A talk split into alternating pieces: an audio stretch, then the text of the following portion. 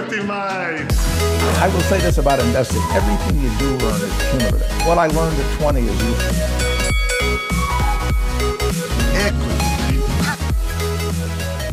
Welcome to the Equity Mates Summer Series of 2020, brought to you by Superhero, who are offering $5 brokerage and $0 brokerage on ETFs here in Australia. Over 12 episodes, we're going to be diving into some of Australia's largest and most well-known companies, as selected by you, the Equity Mates community. We'll be unpacking the company, its industry, the outlooks, and key financials, and in some instances, we'll also be taking the tough questions straight to the CEO. To do this, as always, I'm joined by my equity buddy, Ren. How's it going, bro? I'm very good, Bryce. I'm looking forward to this episode because it's a little bit different. The Equity Mates community loves a specky stock. The last episode we did was a $380 million biotech company that wasn't profitable. Yes.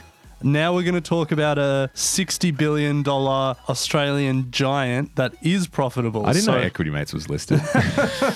So this will be an interesting one, a company that most people will have heard of and something that is probably on the opposite end of the spectrum to some of the other companies we've spoken about, like Aroa or Adore.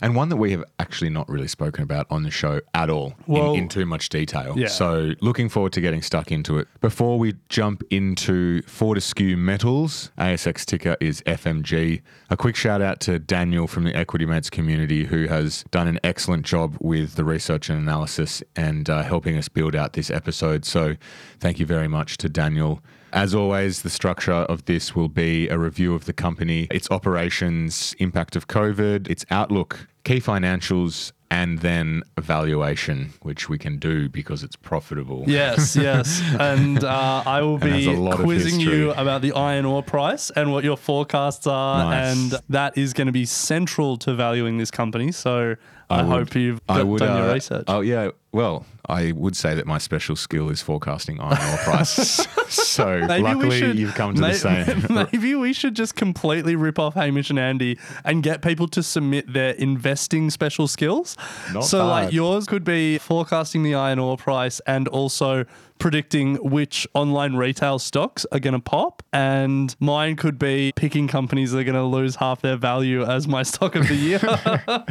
Mine would be being able to guess 8 of 10 ASX ticker codes that you shoot my way. Really? No, but that would be good. Anyway. So everyone, Bryce's personal Instagram handle is brick.lesky. Yes. DM him your investing special skills, and that'll be a segment in 2021. I like it. Brick.lesky is my... Yeah. Brick.lesky. Fine. I guess we're doing it. If you want to send me your investing special skill, I am available over summer. Don't do it to his personal one. Do it to the Equity Mates one. That's just because you want to be involved. Yeah, well, yeah, I do. You're never on Instagram though, bro. Hey, I'm producing memes for our Equity Mates account. True. If you're not signed up to our Equity Mates Instagram, that should be how you start the year off right. Start 2021 off by going to the Equity Mates Instagram and subscribing. Absolutely. So, Ran, Fortescue Metals, it's a company that has obviously been around for a while. You said it's a $60 billion behemoth and is a global leader in the iron ore industry. Not only is it a global leader in the iron ore industry, though, it is recognized for its innovation and leading development in the mining industry. Its main mines are in Pilbara in Western Australia. Pilbara in Western Australia. And it has been able to successfully leverage its innovation and infrastructure to become the lowest cost supplier of seaborne iron ore to China. So if you think about how much iron ore China are buying from Australia and some of the big competitors of Rio and BHP, for it to be the lowest cost supplier puts it in a pretty strong position. Before we get too far into the company, I think if people haven't heard of Fortescue, they've probably heard of its founder, Andrew Forrest, or Twiggy, aka Twiggy Forrest. Question without notice, why is he called Twiggy? He avoids stepping. He loves those Twiggy sticks. That's a good answer. Sticks, Maybe we should start that rumor. Nah, it's because he was skinny apparently as a kid. Oh, right. Yeah, your answer was better.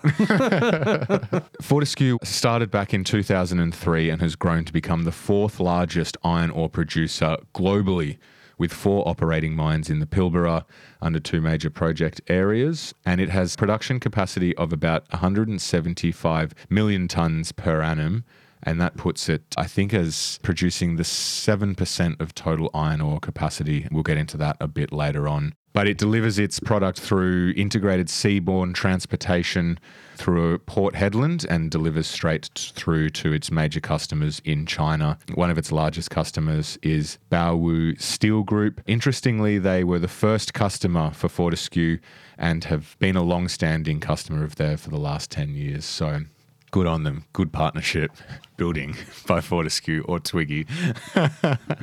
So I think we'll get into this later, but obviously Fortescue is heavily exposed to the Chinese market, both in terms of the iron ore prices driven in many cases by Chinese demand, and Fortescue are primarily selling to Chinese buyers.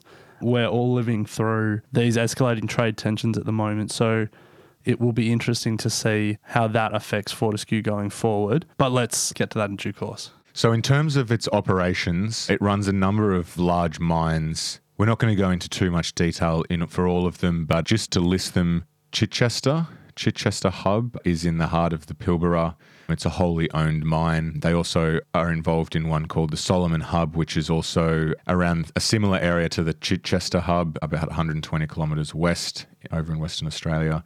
They've got a Western Hub, and then they've also got another one, a joint project called the Iron Bridge Magnetite Project. They do have more projects. I'm going to say, if you want to see all of their projects, Wikipedia has them all, or their investor presentations. But yeah, the long and the short of it is that they're an iron ore company, so they're not a diversified miner, and they're the 4th largest iron ore producer in the world after BHP, Rio, and Brazil's Vale. Yeah, the other big players in this space. So the question is, before we move on to a bit more detail around their outlook and industry analysis, is the COVID impact. You know, we've seen and spoken about a lot of companies in the summer series that have been impacted by COVID. Is this a company that has had significant impact from COVID? No, actually, surprisingly. So Fortescue avoided a lot of the issues of the pandemic. They obviously had to look at, roster changes and PPE for their workers. But the mining operations have remained at full capacity and have their full year guidance to the market around their numbers, their revenue numbers and their profit numbers have remained unaffected. So there's actually been 2 meaningful benefits for Fortescue out of this whole process. The first one is Brazil's Vale has been more heavily affected than the Australian miners. And so one of Fortescue's major competitors has suffered, which is good for Fortescue. The second one is the iron ore price is quite high at the moment. The iron ore price was really high around 2011. It fell off to probably lost over 3/4 of its value by 2016. It came back in a big way in sort of mid 2019, fell off again, but 2020 has been a good year for iron ore. And obviously Fortescue is so heavily affected by the iron ore price. We're not in the prediction business here. Well, I guess we kind of are, but generally when countries go into recession, one of the key things that governments do to try and stimulate the economy is build. They build big infrastructure projects. They throw a lot of money around to try and stimulate the economy, try and create jobs and try and get that demand going again. Money in people's pockets from these jobs then stimulates other businesses because they're spending that money. And so the virtuous cycle continues. And so with a lot of these countries currently suffering some pretty serious economic slowdowns because of COVID, it wouldn't be a surprise if governments start announcing big infrastructure projects, which should increase demand for steel, which should increase demand for iron ore, which should keep the price high. And there are obviously a lot of other factors, supply, all that stuff that come into it. But it feels like net basis, COVID may have actually been a bit of a positive for Fortescue. Yeah. So a bit of a 101 into what iron ore mining actually is. You've probably seen on the TV or in the newspaper or online the huge mines out in the middle of Australia, over in Western Australia, and the vast amounts of, black rock that they're digging up. So the iron ore mining industry consists of companies that mine iron-bearing ores, and an ore is literally just a natural forming rock that, has different minerals within it, and it is up to these mining companies to extract these ores and also process them to create, I guess, a more concentrated form. They blasted in steel furnaces to actually create steel. So that is sort of the supply chain process.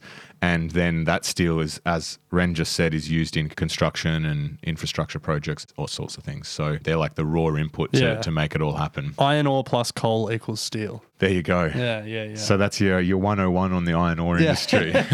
So we've touched on competitors and the industry, but let's go a little bit deeper on that. So I think when you're talking about a commodity business, so Fortescue is a commodity business because iron ore is a commodity. Really, if you're a steel mill, you don't care where you get your iron ore from. There are some differences in quality, but at a high level, iron ore is iron ore is iron ore. And so really the key thing is the price that iron ore is being sold at, because that's what is going to affect your fortunes as an iron ore miner. Think like an oil company. Like, they can do anything and everything under the sun to try and improve their business, but at the end of the day, the oil price is the most important factor because oil is a commodity. So when you're looking at a commodity business, it's a supply and demand play. And when supply is tight or when demand is massive, that's a great time to be in the business because that's when prices are high and when you can make a lot of money. What happens though is that prices generally move in cycles. And if you think about why that's the case, let's say your demand increases. Let's use a real example. In the 2000s, China started building at an unprecedented rate. They needed a lot of steel to build, and so there was a lot of demand for iron ore, and so demand for iron ore went up, and steel producers were willing to pay more for that iron ore, and so that was a really good time for the iron ore price. What happens then is people recognize that the price is high, and all of a sudden projects that wouldn't have been profitable become profitable because the price is high, or more and more people are investing in the sector, trying to find new mines because the price is so high. There's an incentive to create more mines, get more projects up. That increases the supply of iron ore, and then the price reduces because there's more supply. And so those supply and demand dynamics are critical in these commodity businesses. When we're talking about the demand side of iron ore, we're really starting and finishing the sentence with China. China is the largest importer of iron ore globally. I think it's about 70% of global imports go to China, or 70% of world steel goes to China. And so really, China's appetite dictates the world's price. So yeah, that's really the first thing when we're looking at the industry. You're not actually looking at its competitors. You're looking at who actually wants the stuff, who's buying it. But if you flip it around and you look at the other side of it, you look at the supply side of the industry, and we look at Fortescue's major competitors, there's really three other majors, and that's BHP, Rio Tinto, and then Brazil's Vale. And iron ore mining, well, I guess mining in general, but iron ore mining we're talking about now is incredibly capital intensive. It costs a lot of money to build a mine, staff a mine, get the ore out of the ground and ship it to where it needs to go. It requires really billions of dollars in capital. And so there's a really massive barrier to entry there for new entrants into the market. And so what you have is an oligopoly, but you really just have four major, all multi-billion dollar miners that really dominate the supply of iron ore around the world. So Ren, demand for Australian iron ore over the next 5 years is anticipated to be 4%, but you just mentioned there the interplay between supply and demand. And you may remember in 2019, there was a massive dam collapse, the Brumadinho Dam. That dam was owned by Vale and... I think it's Vale. Vale, sorry. I think. And, I could be wrong. And was pretty catastrophic. 270 people died as a result of the collapse, and it absolutely destroyed the production capacity for Vale, which really, I guess, helped Australian miners because the production capacity would have resulted in reduced supply. However, the supply is starting to come back on over in Vale's production facilities, so you could imagine that is going to have an impact on the price. It wasn't just Vale, it was BHP as well, wasn't it? I don't know if they were directly involved. There's been a number of dam collapses. Yeah, I might be looking at another one. I'm looking at the Marinara Dam collapse. That was 2015, I think. Yeah, you're right, 2015. Yeah. Yeah. Jeez, they need to build better dams. Unfortunately, yeah, there are too many disasters over there. But anyway, in the short term, there is expected to be be some tailwinds for the price of iron ore with the unprecedented stimulus that is coming through as a result of the global pandemic, with infrastructure spending and whatnot really being increased by governments around the world, which you can imagine will have a positive effect on the demand for steel. Yeah. So I think one other thing that's worth commenting when we're talking about demand is interest rates have never been cheaper. So money is really cheap for governments and big businesses alike, but mainly governments. When money's cheap, it makes sense to borrow and to build. And so potentially if this low interest rate environment sticks around for a while, governments will bring forward projects that maybe they have further down the line because they can get money at a cheap rate to build it now. So yeah, I think increasing infrastructure spend because of COVID, also increasing infrastructure spend because money's cheap, should drive some demand. So Ren, before we look at the outlook for Fortescue and have a chat about financials, let's have a quick break and hear from our sponsors. The outlook for Fortescue, I mean, we've touched on it. You know, we can expect some short-term tailwinds because of the COVID and increase in expenditure and those sorts of things. Is there anything else worth mentioning, Ren? No, I don't think there's much more that we need to talk about in terms of the outlook. I mean, really, Fortescue is a big business, but not a complex business. It's an iron ore miner. It's heavily exposed to the iron ore price. There's been people that have asked about, is Fortescue going to diversify into other areas of mining, other metals, stuff like that? But the CEO, Elizabeth Gaines, has sort of, I mean, she's been open to it, but it's sort of been like not on the immediate horizon. You know, if the opportunity's there and it makes sense, we might do it. But really the outlook, Fortescue have a pipeline of mining projects that are in play or they want to put in play to get more iron ore out of the ground and deliver it mainly to China.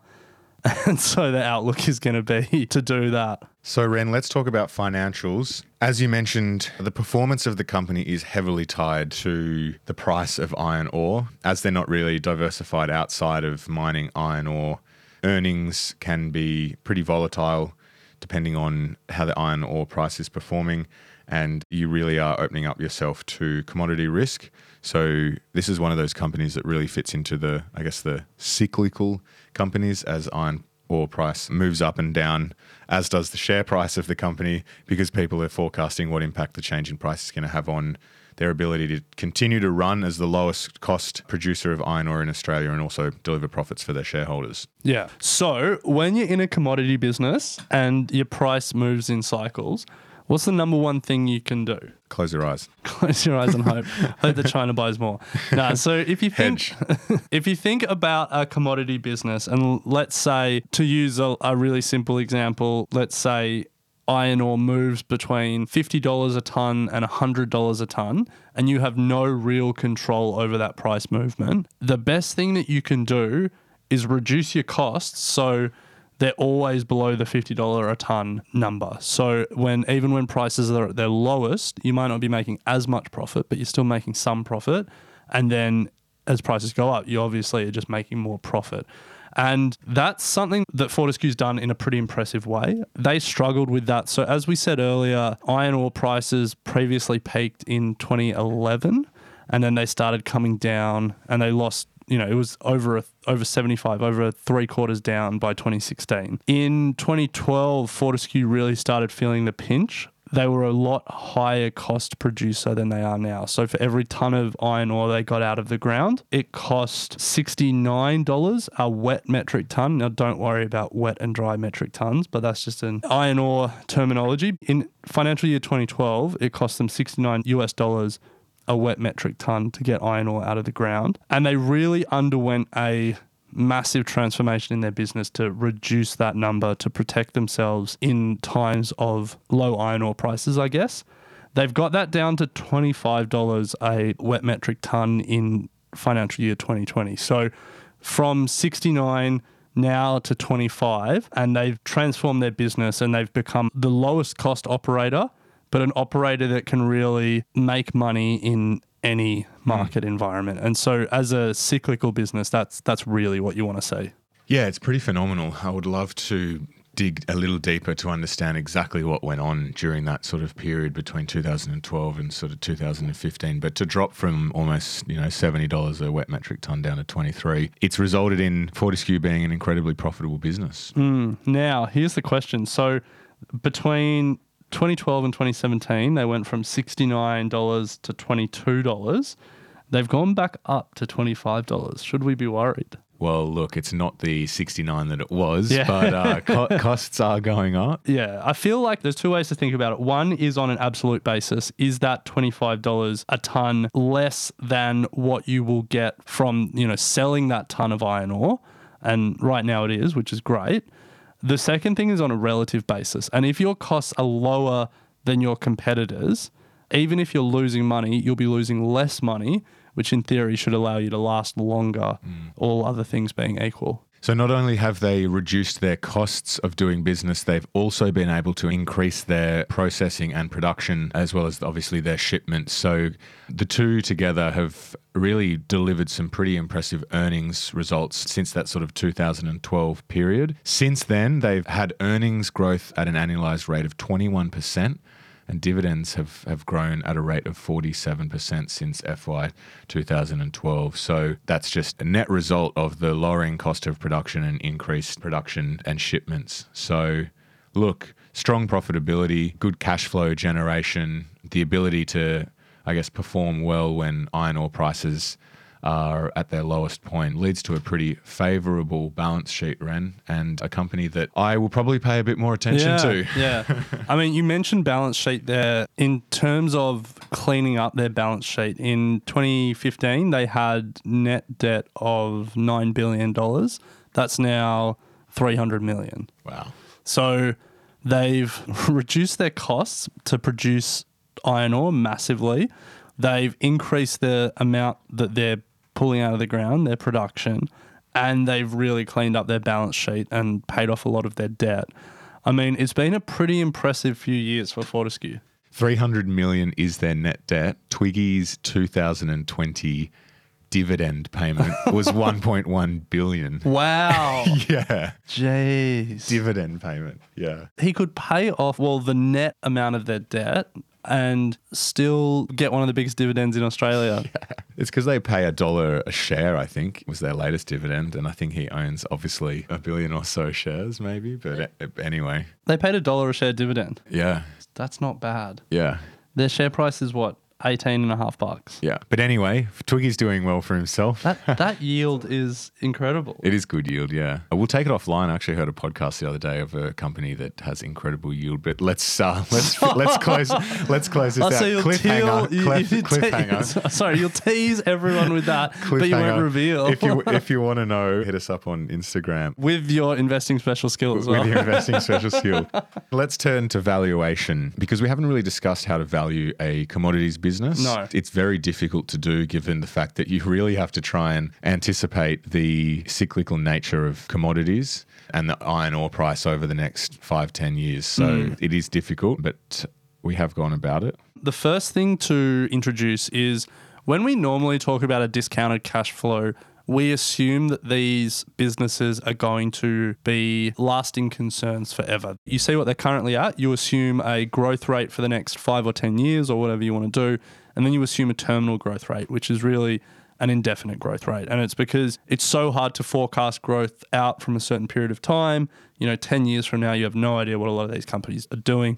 So you normally put that growth rate at around inflation, but there's no end date to that cash generation of the business. You expect it to just last forever. With mining and mining companies and oil and gas businesses, you do a discounted cash flow, but it's a little bit different because the end dates of their mines or their oil rigs are a little bit more known.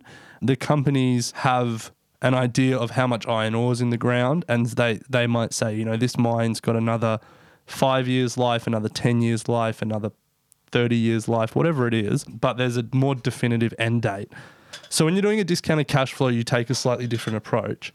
And what you do is you project out the cash flow that will be generated over the life of the mine or the asset, whatever it is. So let's take a simple example. Let's say we've got a mine. It's got 10 more years life, and we know that every year we'll be able to get 100 metric tons out of the ground. So then you overlay that 100 metric tons for the next 10 years with what you project the price to be over that 10-year period, net out their costs to pull that 100 metric tons out of the ground every year.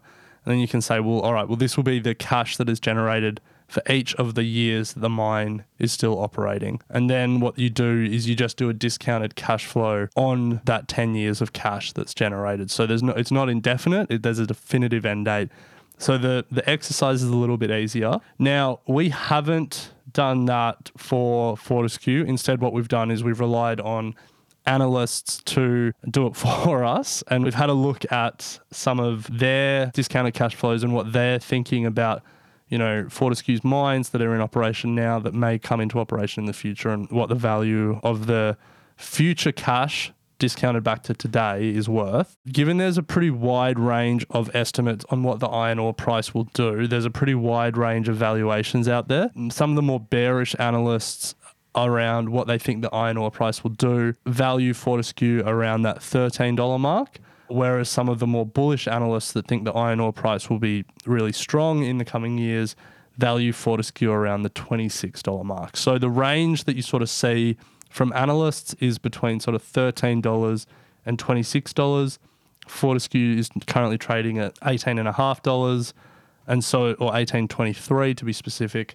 So it really sits in the middle of that range. Nice. That was fun. I really enjoyed talking about Fortescue. Certainly going to be paying a little bit more attention to it. It's something, to be honest, that has never really been of interest to me. But this is just a great example of a good company that just keeps plugging away. Good operators, obviously good management. They know what they're doing and have developed a business that seems to be able to survive pretty well in a cyclical sort of environment. I want some of that $1.1 billion dividend. I know, crazy. One day. So before we wrap up, I want to ask you a question, because ethical investing is obviously a big focus for the Equity Mates community. It's a big focus for both of us, other than that gambling stock that you, not true, you talk about. But where does Fortescue fall for you on ethical v unethical? You're really putting me into the public light here. I know. It doesn't sit well with me in terms of how I feel about the broader issue of climate change. So I would have to say that it's an unethical company in my eyes.